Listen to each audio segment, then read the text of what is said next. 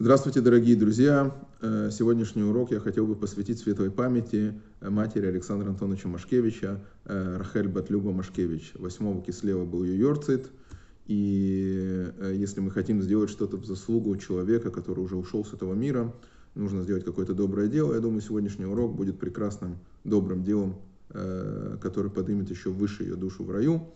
И э, вы знаете, что большинство синагог в Казахстане, все синагоги, которые строит Александр Антонович Машкевич, названы в честь э, матери Александра Антоновича Машкевича, э, после смерти его отца, также в честь его отца.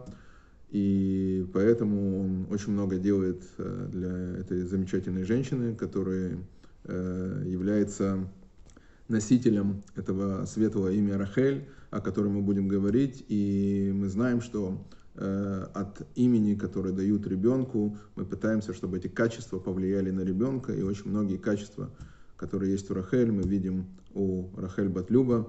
И дай Бог, чтобы э, ее молитвы там наверху э, благоприятно отразились на ее потомков, на нас. И привели праведного Машеха, помогли в приходе праведного Машеха. И мы переходим непосредственно к уроку. Итак, наша Э, итак, недельная глава бойце. Яков выходит из э, Бершева, направляется в Харан. Там он должен найти себе жену. И он отправляется в дом Лавана, приходит в дом Лавана, там он видит Рахель. Э, Рахель он встречает возле воды, она ему очень нравится. Он обещает на ней жениться, делает договор. И там рассказывает Мидраш, что не обсуждает, и говорит, что я хочу на, на тебе жениться. Она говорит, у меня отец, он такой обманщик, ты не сможешь жениться, он все равно что-то сделает не так. И тем не менее, Яков э, входит в дом Лавана, как мы знаем, что по дороге Элифаз забирает у него э, все деньги, э, все имущество, и он приходит ни с чем. И тут же он говорит, что я готов работать за Рахель. Лавану он говорит 7 лет – вот, э, за твою дочь младшую. Тут он поясняет, как объясняет Тора, чтобы его не обманули. Он говорит все подробности, он говорит, что э, Рахель, твоя дочь младшая, да, чтобы он ему именно Рахель, дочь младшую дал. Я готов отработать за нее 7 лет, э, и потом как бы отдай мне ее в жены. И Лаван соглашается, потому что он видит, э, до этого Яков у него проработал неделю, насколько Яков хорошо у него работает.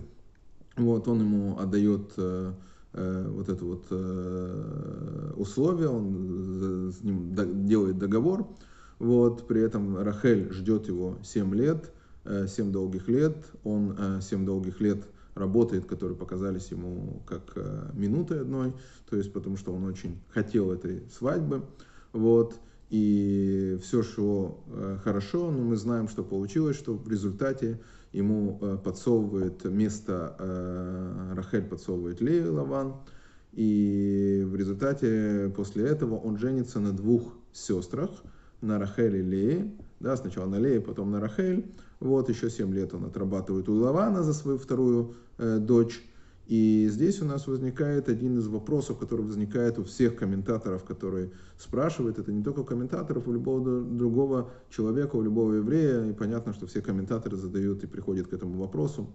Иаков, праведник Иаков, который соблюдал всю Тору, как объясняется, что он соблюдает всю Тору, где мы это видим, когда он идет навстречу э, к, э, э, к Исаву в следующей главе, он говорит им Лаван Гарти. Он говорит им Лаван Гарти, объясняет Раши, что слово Гарти 613 заповедей, что он говорит, что все время, пока я жил у Лавана, я соблюдал 613 заповедей. И на это возникает вопрос, как же он соблюдал 613 заповедей, да, то есть как бы он говорит Гарти, слово Гарти это 613, Раяк Мицвод, как говорится. Как же ты пытался соблюдать, если ты был женат на двух сестрах? И почему он сделал такое действие? Э, во-первых, сам, если мы возьмем сам этот процесс, подход еврейский к свадьбе, то мы с вами говорили, что сначала э, люди э, встречаются, женятся, а потом влюбляются. Тут происходит как бы на первый взгляд наоборот. Человек встречается, влюбляется, потом он работает за нее, все остальное. Тут совсем какая-то непонятка, которая у нас складывается на первый взгляд, если Яков такой праведный, соблюдает всю Тору, как он мог э, вообще, почему он должен выбирать между Рахель и Леей, насколько ему важно именно Рахель, почему не взять просто Лею, мы это тоже коснемся этого вопроса. Но если ты уже выбрал Рахель, да, то э, ты уже договорился э, работать за нее 7 лет, да, все идет хорошо, все идет к добру, но тут э, тебе подкладывает Лею, и причем Рахель э, до этого общалась не раз с Яковом, и она говорила, смотри, мой папа, я его прекрасно знаю, он тебя все равно обманет. Все равно нашему браку не существовать, все равно это не получится, что все равно ну, она чувствовала, что это не идет так просто. И на это э, говорит Яков, говорит, ничего, я смогу, я сделаю это. И тут происходит э, событие, которое страшно, э, как бы на первый взгляд, что он подкладывает ему Лею, и э, перед этим, как мы сказали, а Рахель передает специальный симоним. То есть они договариваются с Яковом, Яков и Рахель договариваются, чтобы его отец не подсунул какую-то девушку, другую вместо э, Рахели, да, то есть они договариваются с симоним. Симоним это э, слово хана, они символизируют слово хана. Хала, э, адлакат нерот, э, то есть э, и тарат мишпаха. То есть несколько вещей, которые они соответствуют именно это слово. Он говорит, и специальные знаки, тоже есть специальные знаки, то, что нас учат, то есть, которые она передала, она должна была там сделать, там, прикоснуться там, до пальца, прикоснуться до уха, там, до краюшка. Э, там некоторые вещи, которые они оговорили, которые сделают для того, чтобы Лаван не смог обмануть. Тем не менее, Лаван обманывает. Но как это происходит? Что в ту ночь, когда э, прекрасно Рахель понимает, и мы об этом подробно поговорим о праведнице Рахель, что в ту ночь, когда она прекрасно понимает, да, что сейчас произойдет, ее снимает, с нее снимает э, платье невесты, одевает на ее сестру, она знает, что сейчас сестра войдет в Войль, и ее Сойля с позором выгонит. И она понимает, что э, выбирает между позором сестры, да, и между своим горем, то есть что рушится ее личное счастье, она выбирает э, э, уважение к сестре. И она передает сестре эти знаки, и поэтому пишется, что Яков не подозревал. Надо отметить, что они были близняшки тоже, они были похожи, то есть разница была в основном только в глазах. Поэтому мы тоже э, попробуем объяснить это, почему так важно было для Якова именно Рахель, а не Лея, почему он, если они так похожи, кроме глаз, почему такая э, разница. Но это отдельная тема, мы попробуем ее коснуться тоже. И на утро он открывает глаза, то есть просыпается, он видит вместо стакана кофе, кто ему приносит стакан кофе, Лея, он говорит, ты что здесь делаешь, это я была? Говорит, так, как это ты была? То есть, как ты меня обманула? Что ж ты меня обманула? И здесь он говорит лама, э, то есть почему ты привел к обману, и что отвечает э, Лея? Лея отвечает очень правильно. Она говорит очень важную вещь. Говорит, а ты как поступил с Исавом? То есть это не был упрек. Это был э, прямой разговор, который объясняет, ты, когда тебе сказала мама, да, возьми и забери благословение у Исава, потому что это важно. Да, ты пошел и это сделал. И было предание, что э, есть две дочери у Лавана и два сына у Ицхака, и старший старшему, младший младшему. То есть Лея должна была достаться Исаву. Но Лея была очень праведная женщина, и она не захотела быть женой Исава, и делала все возможное, чтобы быть женой Якова. Поэтому она говорит, я поступила точно так же. Я хотела получить благословение, быть женой праведника. И поэтому я сделала то же самое, что ты сделал Исаву. Как ты сделал Исаву, так и я сделал э, тебе. То есть, как мы уже говорили в предыдущей главе, за все свои деяния приходится платить, даже за деяния, которые были важными. Это первое, то, что она говорит. Во-вторых, она говорит, раз был договор, что старшая старшему, младшая младшая, то есть две дочери у Лавана, две дочери у э, Ицхака, ты забрал благословение Исава, а забрал благословение Исава, возьми и меня в придачу. Кстати, это одно из вещей, по которой говорится, почему Яков хотел именно тоже, один из ответов, почему Яков хотел именно Рахель потому что он знал, что Рахель принадлежит ему, а тут он забрал благословение у Исава, да, а тут он еще заберет его жену, которая он, должна была ему доставаться, он его точно разорвет, и поэтому это очень важный тоже момент был, что он именно хотел тоже Рахель, не только потому, что она была красивая и все остальное, но он не хотел забирать то, что принадлежит Исаву. А Лея ему отвечает, я теперь принадлежу тебе, потому что ты забрал благословение брата, и меня забирай. Да, то есть, как бы, и с этим Яков не может возразить, Яков а, принимает это, и когда он выходит и говорит тоже претензию Лавану, Лаван говорит, слушай, у нас так не делается, я не знаю, что у вас в семье происходит, как младший забирает благословение старшего, но у нас сначала идет старший, потом младший.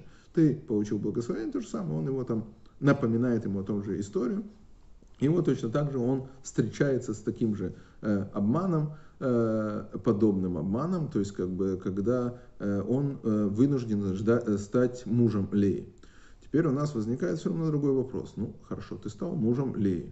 Теперь у тебя есть два варианта. Первый вариант э, – развестись с Леей. Да, то есть разведись с ней. То есть ты знаешь, что Тора запрещает, в будущем запретит э, жениться на двух сестер. Ну, слушай, разведись с Леей, женись на Рахель, если ты так хочешь жениться на Рахель. Ну, Яков, во-первых, понимает, что пророческим даром, что ему надо родить 12 потомков, или, и он понимает, что это Э, то есть э, и, Илея, он понимает, что Ашгаха протит, который Всевышнему сделал, то есть такое, что произошло, что не просто так Лея оказалась в его кровати.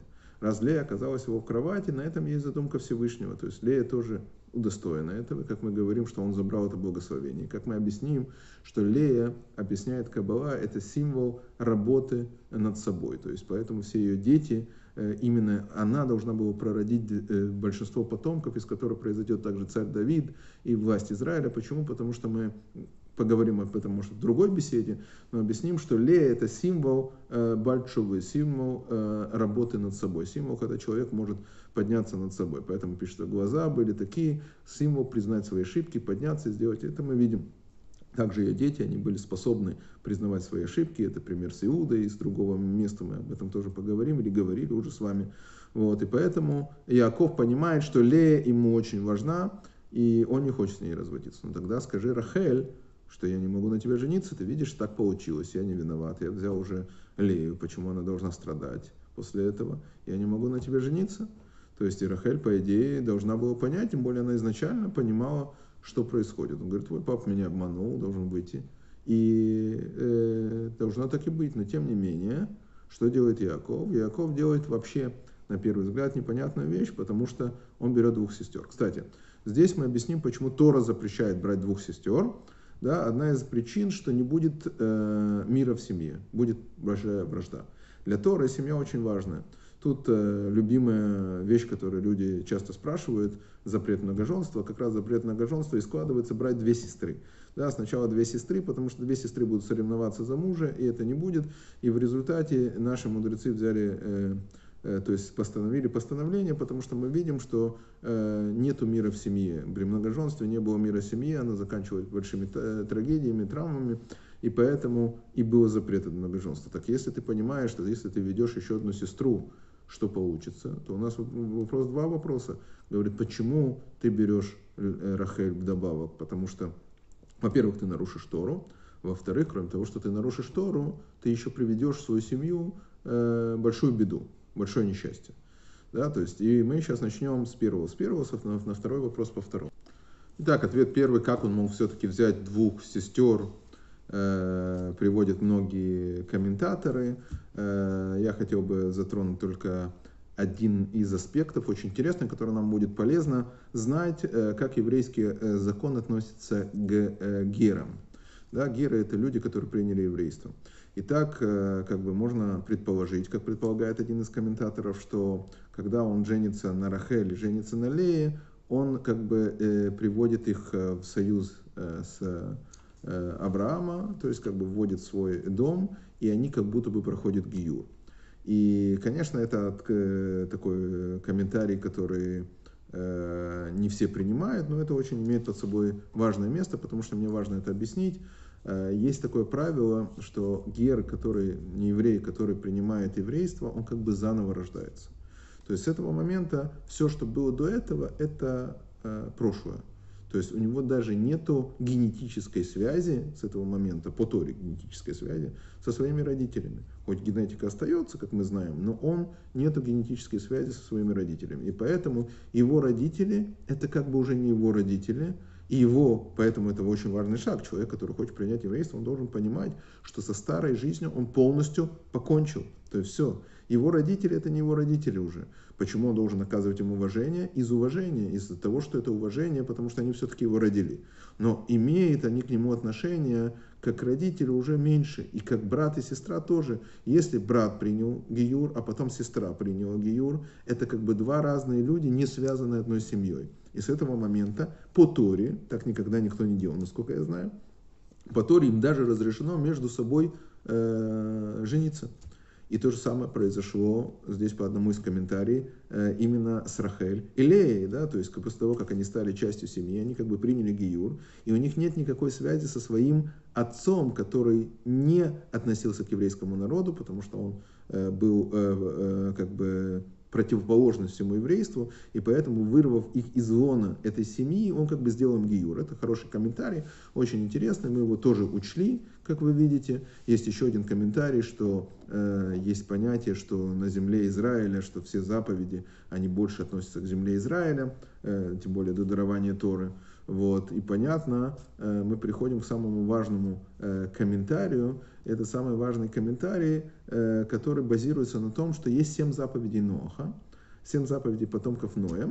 И в этих семи заповедей также есть правильное отношение, которое объясняет, что нельзя врать. Что значит врать? Не то, что в плане обмана, да, а мы имеем в виду, что если ты сделал какую-то сделку, если ты заключил сделку, ты должен быть честен в деловых отношениях. То есть и так говорит Тора, тоже на будущее, что мы видим, что э, если ты кому-то обещал даже на словах, и ты дал обещание кому-то и сказал так-то и так-то, ты закрыл сделку, по которой ты обязан эту сделку выполнить. Разве, если она не расторгается по другим причинам, э, э, по обоюдному согласию сторон, да, то есть по каким-то причинам, или ты платишь какую-то неустойку и все. Где мы видим пример, это очень часто человек хочет продать машину, да, он уже договорился с кем-то, кто-то дал ему Э, он уже пообещал ему продать машину там за 3000 долларов, да, приходит на, на завтра следующий человек и говорит, я готов купить ее за 3,5, и этот человек более э, приятен этому человеку, ты не можешь, ты дал слово. Вот то, что ты даешь слово, считается очень важным. И это считается очень важным, было считалось не только у евреев, тогда не только у потомков Якова, это считалось очень важно у всех потомков сыновей Ноах. Они приняли на себя это, то есть честность в торговых отношениях. Можно сказать, что это торговые отношения. Честность в своих поступках. То есть, если ты даешь слово, ты обязан его выполнить. Да? И тут Яков дает слово. И не только Яков дает слово. Яков дает слово, и мы видим важность, когда человек дает свое слово, пример с Лаваном. То есть Лаван дает слово, и потом Яков ему говорит, как ты мог поступить? Он мог сказать, я хозяин своего слова. Захотел дал, захотел забрал, да? То есть как бы, э, потому что если бы это не обязывается. Но все общество приняло основные нормы нормального общества, и это нормы, нормы правильного поведения. И после того, как все общество принимает нормы правильного поведения, эта, эта норма становится обязанность для всех людей, которые э, к этой норме относятся, да, то есть которые живут в этом поколении. То есть это законы Ноха, которые обязаны для всех поколений. А то, что, Авра... а то, что э, Яков принял на себя законы Торы, не является еще обязанностью. Поэтому не может быть Э, твой личный рост, не могут быть твои э, устражения, твои личные устражения за счет э, окружающих.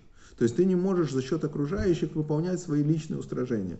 И это относится не только к тем временам, но и к нашим временам, что иногда человек говорит, у меня есть личное устражение, да, и он в семье ведет себя неправильно, то есть жена там его ждет в определенное время, они договариваются с женой, он говорит, нет, я вот сегодня решил остаться на Эдвадуте, и так-то, так-то, так-то, эти все вопросы должны обсуждаться с женой, то есть как бы потому что э, ты не можешь быть э, за счет э, своей э, педантичности, за счет своей, э, как это правильно сказать, э, за счет своего духовного роста или духовной величины, говорит, что мне абсолютно по барабану другие люди. Ну, то есть это очень неправильный подход. То есть ты, ты, этот подход запрещен Тора. И мы видим, что э, как бы э, он, э, Рэба отвечает на это очень шикарно. Рэба подходит с самой простой стороны, да, то есть многие комментаторы подходят с этой, Рэба подходит с той стороны, которая нам становится очень э, интересна. Я уже говорил, что все беседы Рэба, они как диссертации. Рэба говорит о личности, да, то есть Рэба говорит о том, что Э, личности Якова и э, о отношении. Помните, я всегда говорил, что мой учитель Мотал Казлинер говорил «всегда будь человеком» и Райшамаем. Пишется в нашем, э, я уже говорил это в предыдущих лекциях, пишется в утренних благословениях, когда мы начинаем после утренних благословений, у нас есть такая фраза «всегда будь человеком богобоязненным». И Мотал Казлинер говорил, что нужно ставить жирную точку «всегда будь человеком». Если ты не будешь человеком, ты не будешь богобоязненный. Если не будешь вести себя э, как человек, ты богобоязненным ты не сможешь быть. И поэтому Яков в первую очередь должен остаться человеком. Именно когда он остается человеком, он может э, быть богобоязненным. И здесь мы приходим э, к основным вещам, о которых мы хотели сказать, что Яков пообещал и дал слово Рахель, который 7 лет его ждет. Представьте себе, женщина ждет его 7 лет, да, они надеются на свадьбу, и она сама передает Симоним, и она договаривается, они договариваются с ней обо всем, то есть и она останется сейчас носом только потому, что Яков скажет ей, извини, я не могу взять вторую сестру, потому что в дальнейшем Бог даст Тору, а Тора это запретит, а я уже соблюдаю, поэтому я не могу, я вот такой вот э, праведный человек, поэтому мне на тебя наплевать, другими словами. Он не может наплевать на нее, потому что он ей пообещал, она его ждала, были договоренности, эти договоренности были как Ворд и Русин, и э, тут же он это выполняет. Но с другой стороны, мы спросили еще один вопрос, э, как же все-таки так, э, то есть э, он вел в дом э, еще одну сестру, и мы видим, что, как правило, это чревато какими-то последствиями, и это было чревато тяжелыми последствиями. Возьмите пример, да, что Яков сам себя постоянно обвиняет, что он говорит, что это со мной происходит, так говорит Раша, потому что я взял двух сестер. То есть везде он говорит, что я взял двух сестер. И где мы это видим? Мы видим это историю с Исефом, что он говорит, я взял двух сестер, когда Исефа украли. Мы видим еще другое, и мы видим самый трагичный момент, который, когда она рожает второго ребенка, она умирает. Понятно, что мы там объясняли э, в нашей недельной главе, это говорится, что она забрала э, идолов, башков э, своего отца, и как бы проклятие праведника, который не знал об этом, тоже работает. Но самое интересное, что объясняют наши комментаторы, что в тот момент, когда она переступила порог Э, святой земли, она умерла. Есть такие комментаторы. Почему они говорят? Потому что земля Израиля очень святая. И там такой праведник, как Яков, когда у него было две жены, то есть вторая жена, то есть э, не могла быть. И поэтому это одна из причин, по некоторым комментаторам, что э, э, Рахель не похоронена рядом с Яковом, потому что это как бы две сестры рядом, считалось бы тоже не очень красиво по отношению к Якову. Есть такой комментарий но мы все-таки э, идем э, по, к другому ответу, больше приходим, несмотря на то, что он сокрушался и всегда подозревал, да, что это может из-за двух сестер, как же он вел э, двух сестер в дом, зная, чем это может кончиться, почему он пустил, то есть пошел на такое, зная, что из-за этого может разрушиться не только семья, но отношения среди людей и все остальное. А тут мы должны вспомнить причину, по которой Лея стала его женой. Какая причина? Что Рахель, увидев, что Лея может быть опозорена, отдает симоним, дает знаки своей сестре. Она не боится отдать знаки своей сестре. То есть ей важно, чтобы ее сестра не была опозорена. Такая любовь между сестрами, такая связь между сестрами не может привести к зависти. И тем не менее мы видим, что да, было, то есть они соревновались между собой, кому ближе придет муж, чей он будет. Но в тот момент, когда у Леи рождается там уже много сыновей, она вспоминает, что Рахель для нее сделала, и просит, чтобы у ней родилась Дина, дочка, вместо сына. Да? То есть для того, чтобы у Рахель тоже были дети, тоже были мальчики. То есть все, что она делает для того, чтобы притянуть к себе мужа. Но не дай Бог, не против своей сестры. Но самое интересное, что за всю историю их брака мы видим, что в Торе нигде не, упомя... не упомянывается, что она упрекнула Лею в том, что она забрала ее мужа. Да, нигде не пишется. Нигде не пишется, что она упрекнула ее за то, что она дала Симоним и все остальное. Да, то есть, как бы, э, там есть история с Дудай, то есть, когда она просит вот эти вот растения, она говорит, Кимату, а как это Баали, то есть, ты почти взяла моего мужа постоянно, то есть, как Лея говорит, что он весь твой, говорит, ты еще хочешь взять эти растения, есть такая, да, но тем не менее мы видим самый критичный момент, который касается истинного лица, истинного лица наших проматерей, то есть, э, Рахель понятно, что она очень праведная, да, то есть, что она готова была отдать даже Симоним. Вот. Но мы видим, что даже Лея в какой-то момент говорит, что я готова отдать. То есть я готова отдать э, благословение. То есть она дает, э, я готова отдать Симоним, я готова впустить свою сестру в свой дом, э, то есть даже не в свой дом, даже я готова ради сестры уйти. А раз ты, она готова ради сестры уйти, Яков говорит, такие сестры не приведут к бардаку в квартире, такие сестры не приведут к вражде, к убийству, еще к чему-то. Такие сестры не разрушат мой дом, а наоборот могут укрепить дом. И здесь есть исключение, что это не те сестры, о которых мы говорим вообще, как то, что говорится Тора, говорит. Есть замечательная история, почему Рахель похоронена именно в Бейтлехаме, как мы знаем, и почему она не зашла до конца и не лишится Иаковом потому что у Рахель есть э, заслуги, которые Тора приводит, что они даже больше, чем заслуги в какой-то мере, больше, чем заслуги Авраама и других наших праведников. В чем же заслуги больше, чем Авраама и других наших праведников?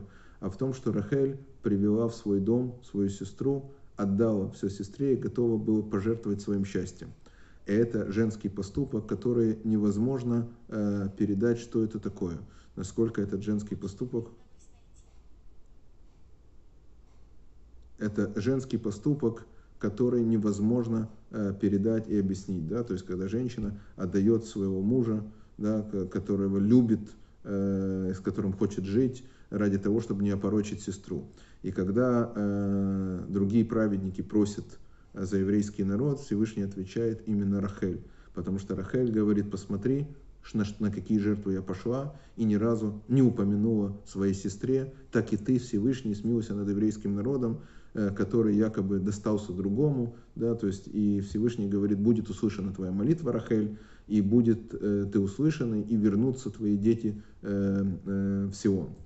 И пишется, что когда Рахель похоронен Байтлехем, когда еврейский народ изгоняется, Рахель выходит и плачет о своих детях, и Всевышний слышит ее молитву, да, и обещает, что мы вернемся с Божьей помощью в Израиль, э, в нашу святую землю с приходом Машеха.